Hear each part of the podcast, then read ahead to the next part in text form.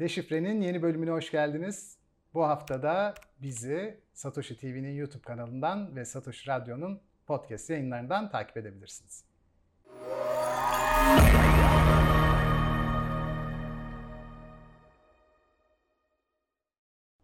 Hocam yine birlikteyiz. Merhabalar. Nasılsınız bu hafta? Çok teşekkür ederim. Sizleri sormalı. Çok teşekkürler hocam sağ olun. Bu hafta diyorum ki büyümeyi birazcık karıştıralım. Şundan merak ediyorum. Özellikle Türkiye'nin son döneminde hem büyüme yaşıyoruz hem bütün göstergelerimiz de negatifte gibi. Nasıl oluyor hocam? Büyüme ne demek? Şimdi büyümeye baktığımız zaman aslında büyüme dediğimiz gayri safi yurtçı hasıla bir yıl içerisinde bir ülkede üretilen tüm mal ve hizmetlerin gayri safi tutarına biz büyüme adını veriyoruz. Ve büyümeyi çeşitli yöntemlerle ölçüyoruz. İşte üretim yöntemine göre hem bakıyoruz sanayimiz ya da hizmetler sektörümüz nasıl büyümüş. Hem harcamalar yöntemi üzerinden bakıyoruz hem de gelir yöntemi üzerinden bakıyoruz. Yani harcamalar yöntemi dediğimizde bunun bir formülü de var ve neticede işte tüketim harcamaları, devletin yapmış olduğu harcamalar, yatırım harcamaları, ihracat ve ithalat arasındaki farka baktığımızda büyümeyi ortaya koyuyoruz. Tabii ki yani Türkiye'nin mevcut potansiyeliyle bu kadar yüksek nüfusuyla ve bu kadar aslında kuvvetli bir üretim gücüyle belirli hiçbir şey yapmasa bile kendi kendine büyüyebildiği bir alanı var.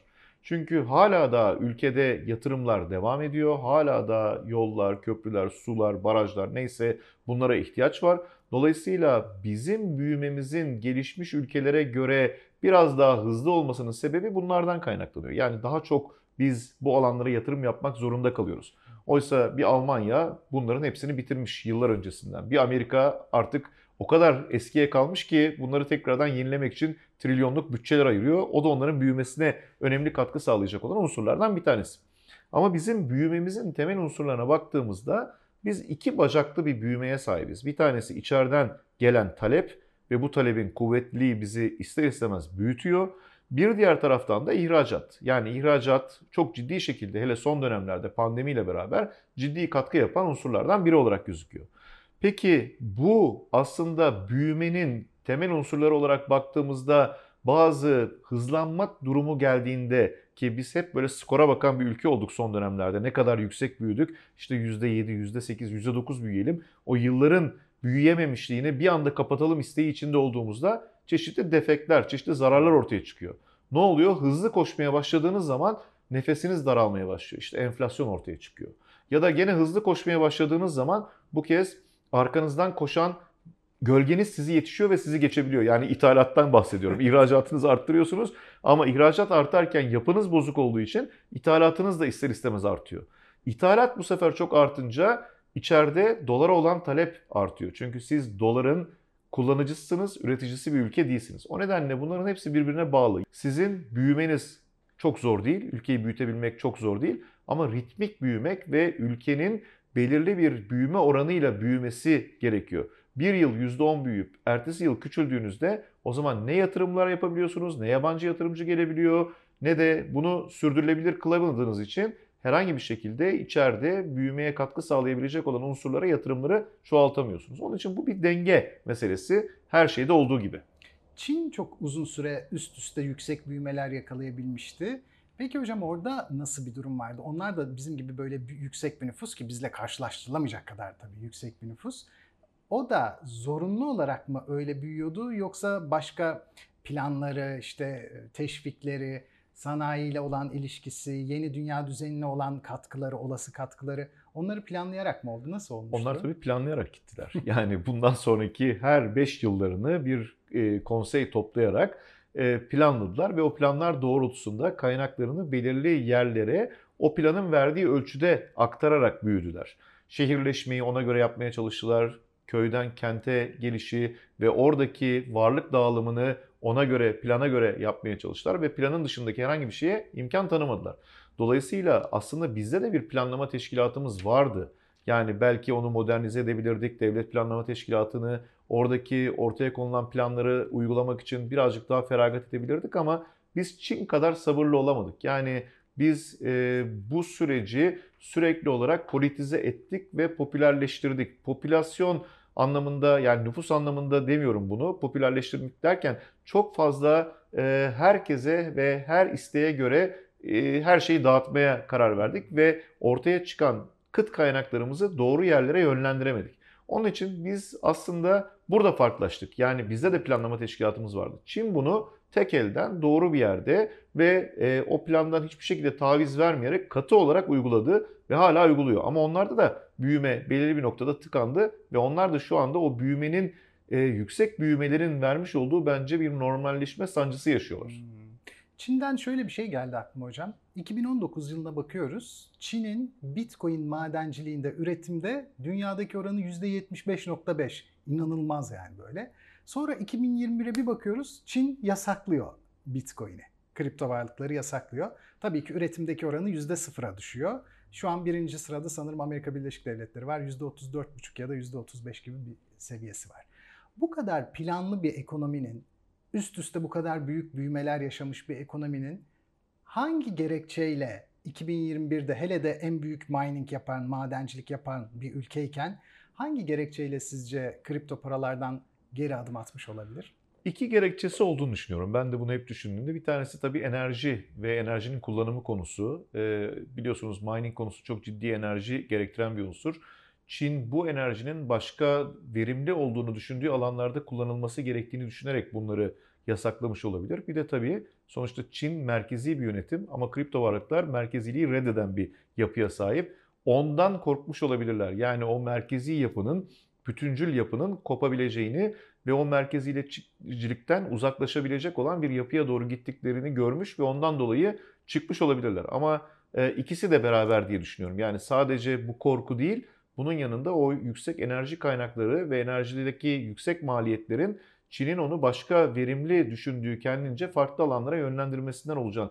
Ve her zaman da doğru yatırım yapmıyorlar. Yani onu da söyleyelim bu Çinliler böyle bu kadar üstün insanlar falan değiller. Mesela emlak piyasasını göçerttiler kendi, kendi başlarına. İnanılmaz büyük balonlar oldu. Orada da patlayan şirketler var. Dolayısıyla her yaptıkları doğru anlamına da gelmiyor. Evet planlı gidiyorlar ama dünyaya da bence son dönemlerde uyum sağlamakta zorluk yaşıyorlar. Ve bir diğer olay tabii Trump gibi bir adama rastladılar. Yani onlarla çok uğraştı. Çünkü bence haklı olduğu yönler çok vardı. Dürüst ve adil ticaret yapmadıkları konusunda onları çok suçladı. Evet bugün de Çin'in birçok üretim alanı hatta insan haklarına varıncaya kadar batı standartlarında değil ve eğer bu standartları yükseltirse o maliyetlerde de üretemeyeceğini biliyor. O nedenle Trump bu yönde onları çok zorladı ve çok katı tedbirler aldı. Devam etmemesi Çin'in şansı gibi gözüküyor ama bu bir politikadır, Amerikan politikasıdır. Çok da değişecek gibi durmuyor. Sadece biraz yöntemler farklılaştı. Çin, Çin'le yönelik olan e, süreçte Trump daha yüksek perdeden bağırıyordu, çağırıyordu, tweetler atıyordu falan. Biraz daha teknolojiyi kullanıyordu. Ama şimdiki yeni Amerikan yönetimi gene benzer şekilde Çin'le devam ediyor ama daha alt perdeden belki duymadığımız pazarlıklarla olay devam ediyor. Peki hocam bu emlak balonundan bahsettiniz. Orada aklıma şöyle bir şey geldi. Diyelim ki bir balon oluştu emlakta. Fiyatlar olmaması gereken yerlerde ama geçici olarak piyasa bunu oylamış ve onaylamış durumda. Bu oluşan balon fiyat o yılın büyümesinde pozitif bir rol oynamış oluyor mu? Olur tabii. Yani sonuç itibariyle sadece fiyatlarla değil, yatırımlar da devam ediyordu. Yani sürekli olarak o varlıkları teminat olarak gösterip daha yüksek borçlanmalarla yeni arazi yaratmaya ve yeni üretimlere girmeye başladılar ve sürekli emlak üzerinden büyüyen bir Çin gördük. Şimdi bu emlak piyasası ve iflaslarla beraber, durulmayla beraber durunca Çin'in büyümesi bu anlamda bir parça daha yavaşladı. Ve diğer taraftan da pandeminin etkileri gösterdi ki Çin'in tek tedarik merkezi olması aslında dünya için bir risk. Yani Fransızlar mesela şunu hayret etmişlerdi. Biz bir maske bile üretemiyor muyuz? Bunu mu Çin'den alıyoruz diye kendi kendine soruyorlardı. Şimdi artık bunu biraz periferiye ve kendine daha yakın olan ülkelere yayma içinde isteği içindeler. O nedenle Çin'in bundan sonraki işi çok kolay değil. Tabii ki ondan vazgeçebilmek çok mümkün değil. Ama gene Trump'a atıf yaparak Trump bunu gördü. Çin'in bu kadar büyümesinin tehlikesini ve üretimi kendi ülkesine çekebilmek için kendi firmalarına farklı teşvikler verme yoluna gitti. Onun için Çin aslında teknolojiye de sahip olduğu anda çok daha büyük bir risk gibi duruyor. Özellikle bugünkü batının mevcut yapısıyla. 90'larda yüksek bir hızla böyle ivmelenen bir liberalizm vardı ve o liberal ortam içinde herkes çok uluslu şirketlerin ulus devletlerin üstesinden geleceğini düşünüyordu. Çok uluslu şirketler de doğal olarak en ucuz üretim yapabilecekleri yere, en çok ham maddenin bulunduğu yere yatırım yapıyorlardı. Yani üretimlerini oralara taşıyorlardı. Ama 2001'de bu ikiz kulelerle beraber tekrar güvenlikçi politika öne çıktı. Ve birdenbire o bitti denilen ulus devlet tekrar bir yükseliş gösterdi. Hatta Avrupa'da hatta Amerika'da popülizm yine yukarı çıktı. Yani seçilmiş siyasetçilerin bu iş insanları karşısında tekrar çok bir güçlenmesi söz konusu oldu. Ve liberallik tekrar güvenlikçi politikalar e, lehine e, batış e, gö- gösterdi. Ben 2009'da Çin Afrika'da ne yapıyor diye hacimli bir makale yazmıştım. Şöyle bir şey gözlemlemiştim o zaman. Çin'de aşırı biriken dolar halka indirilmiyordu ve paranın dolaşıma girmemesi için Çin elinden geleni yapıyordu. Çünkü işçi ücretleri yükselecekti. Böylece ucuz üretim merkezi olma özelliklerini yitireceklerdi. O dönemde Afrika'ya da çok gidip geliyordum iş dolayısıyla. Türkiye İhracatçılar Meclisi'ndeydim. Gittiğim her yerde Çin otelleriyle karşılaşıyordum. Çin restoranları, barajları Çinliler yapıyor, stadyumlar yapıyorlar Çinliler. Karşılığında bazı madenlerin işletilmelerini devralıyorlardı. Şöyle bir tez ileri sürmüştüm o zaman. Hatta bir kitap da yazmıştım. Türkiye'nin zenginleşme projesi Afrika diye. Çin'den yola çıkarak düşünmüştüm. Çin kendi içinde parayı dağıtamıyordu ama birikmiş yoğun bir para vardı. Bu parayı kendinden daha ucuz üretim yapabilecek bir bölgeye atmanın peşindeydi. Afrika'yı o zamanlar için merkezi bir yeni üretim üssü olarak düşünmüşlerdi ve bunu denediler. İşte şu an artık 10 yıldır takip etmediğim için süreci süreç nereye geldi tam bilmiyorum ama Afrika'da üretimin hala çok yoğun olmadığını söyleyebiliriz. Dolayısıyla Çin'in çıkarması çok isabetli görünmüyor. İsabetli Kesin. olmamış Tabii, gibi tabii. görünüyor.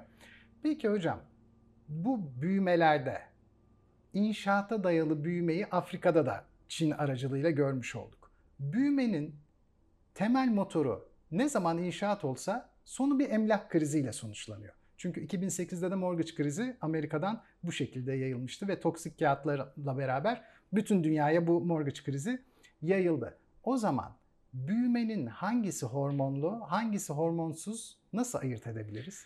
Şimdi tabii bu taşı toprağa yapmış olduğunuz yatırımlar çok ciddi bir şekilde kendine bağlı sektörleri harekete geçiriyor. İşte bir inşaat sektöründen bahsettiğinizde 200 farklı sektörü hareket haline geçirebiliyor. Çok nitelikli iş gücü gerektirmiyor.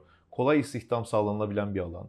Çok çabuk yapılan gözüküyor. Yani altyapı yatırımı yapsanız o kadar gözükmüyor ama üstlerde işte inşaatlar, barajlar ya da ne bileyim böyle e, büyük binalar yaptığınızda işte dünyanın en büyük hastanesi, en büyük adliyesi falan yaptığınızda bunlar herkesin tarafından görünen şeyler oluyor. Dolayısıyla bir yandan da size popülerlik sağlıyor ve iş yapıyor gözüküyorsunuz. Bir yandan stadyumlar yapıyorsunuz. Gerekmeyen hatta o kadar seyircisi olmayan yerlere bile işte Çin'in yaptığı gibi, bizim yaptığımız gibi. Dolayısıyla bu bir popülerlik de sağlıyor. Ama bir yerden sonra insanların aslında gerçek anlamda üretim olan unsurları o parayı harcamadığınız anda oradan gelen bir getiri olmuyor. Çünkü siz stadyum yapıyorsunuz, stadyumun getirisi yok. Ya da bir adliye yapıyorsunuz, onun getirisi yok. Ya da ne bileyim bir e, işte çok büyük bir yer yapıyorsunuz ya da bir hastane yapıyorsunuz. Eğer bir e, sağlık merkezine dönüşmüyorsanız onun getirisi yok. Oysa Batı'da ve Almanya özelinde bu çok daha farklı geliştirilmiş. Mesela ne yapmış Almanlar? Kendilerine temel bazı sektörler seçmişler. Otomotivi seçmişler, kimyayı seçmişler, optik gibi alanı seçmişler. Ve buralarda makine üreterek, buralarda bunları teknolojiyle buluşturarak sürekli olarak talep edilen ürünlere dönüştürebilmişler. Ve bu aynı zamanda katma değer de yaratıyor. Örneğin siz camdan büyük para kazanamıyorsunuz ama bu camı optiğe dönüştürdüğünüzde müthiş paralar kazanıyorsunuz. Ya da optikle bir uydu inşa ettiğinizde dünyanın en büyük getirilerinden birine ulaşıyorsunuz. Ya da bir kimyevi maddeyi farklı alanlarda kullanılabilir hale getirdiğinizde oradan büyük getiri elde ediyorsunuz. İşte otomobil bugün dünyanın en çok satan markalarının birçoğunu kendi ülkenizde barındırdığınızda bunu sürekli kılabiliyorsunuz. Model değiştirmelerle beraber artık siz taklit edilen hale geliyorsunuz. Dolayısıyla Batı'nın yapmaya çalıştığı ve Amerika'nın yapmaya, Amerika mesela daha çok hizmetler sektörü üzerinden ya da silah sanayi üzerinden bunu sağlamaya çalışmış.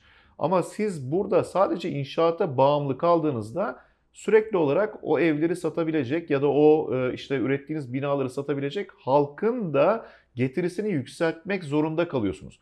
Bunu yükseltemediğiniz noktada o insanlar ellerindeki varlıkla o evleri alamadığında, o evlere atıl kaldığı zaman ve o evleri üretenler ya da o inşaat sahipleri, inşaatçılar belirli kaldıraçlarla borçlandıkları zaman o borçları geri ödeme zamanlarında ödeyemediklerinde işte kriz ortaya çıkıyor. Bütün dünyadaki genel yapı bu. Çin bunu denedi. Dediğiniz gibi Afrika'yı çok ciddi bir üs olarak kullandı. Bence yedek üs olarak tuttu. Yarın kendi ister istemez tabii halkı da zenginleşiyor bu dönemde Çin halkı ve üretim maliyetlerini aynı şekilde sağlayamayacak. Onun için Afrika'ya gideyim dedi. Ama Afrika'da bence başarı olamamasının en büyük sebeplerinden iki tanesi biri batılı devletlerin orada çok güçlü olması geçmişten gelen sömürge anlayışıyla. İkincisi hala Afrika'da çok ciddi güvenlik sorunları olması, kabilelerin birbirleriyle inanılmaz agresif bir şekilde hareket ediyor olmaları, bir bütünlük olmaması ve bunu sağlayabilecek yapıda olmamasından Çin'in kaynaklandı. Ama sonuç itibariyle Çin hala büyüyor mu, devam ediyor mu haline devam ediyor. Buradaki en büyük risk şuydu, son onunla tamamlayayım.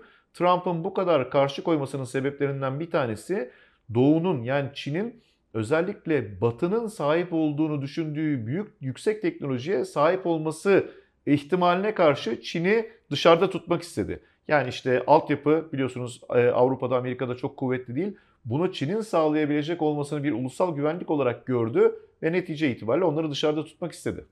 Müthişti hocam. Ağzınıza Çok sağlık. konuştum ama Yok, yani bağlamak iyiydi. istedim birbirine. Mü- Müthişti de yani çok da iyi bağladınız. Peki son olarak şunu sorayım size. Kripto varlıklarla büyüme arasında nasıl bir ilişki kurulabilir? Büyümeyi güçlendiren bir şey midir yoksa büyüme için kripto varlıklar henüz daha çok geride bir durumda? Ee, bence çok geride olan varlıklar ama büyümeye katkı sağlayabilecek olan unsurlar en azından finansal piyasaların çeşitlenmesi anlamında, orayı büyütmek anlamında önemli bir katkı sağlayabilir. Bunu eğer gerçekten finansal piyasaların içerisine sokabilirseniz o zaman finansal piyasalarda farklı şeyler konuşabiliriz. Ve ürettiklerinizi de eğer kripto varlıklarla satmaya başlarsanız o zaman büyümeye de katkı sunabilir.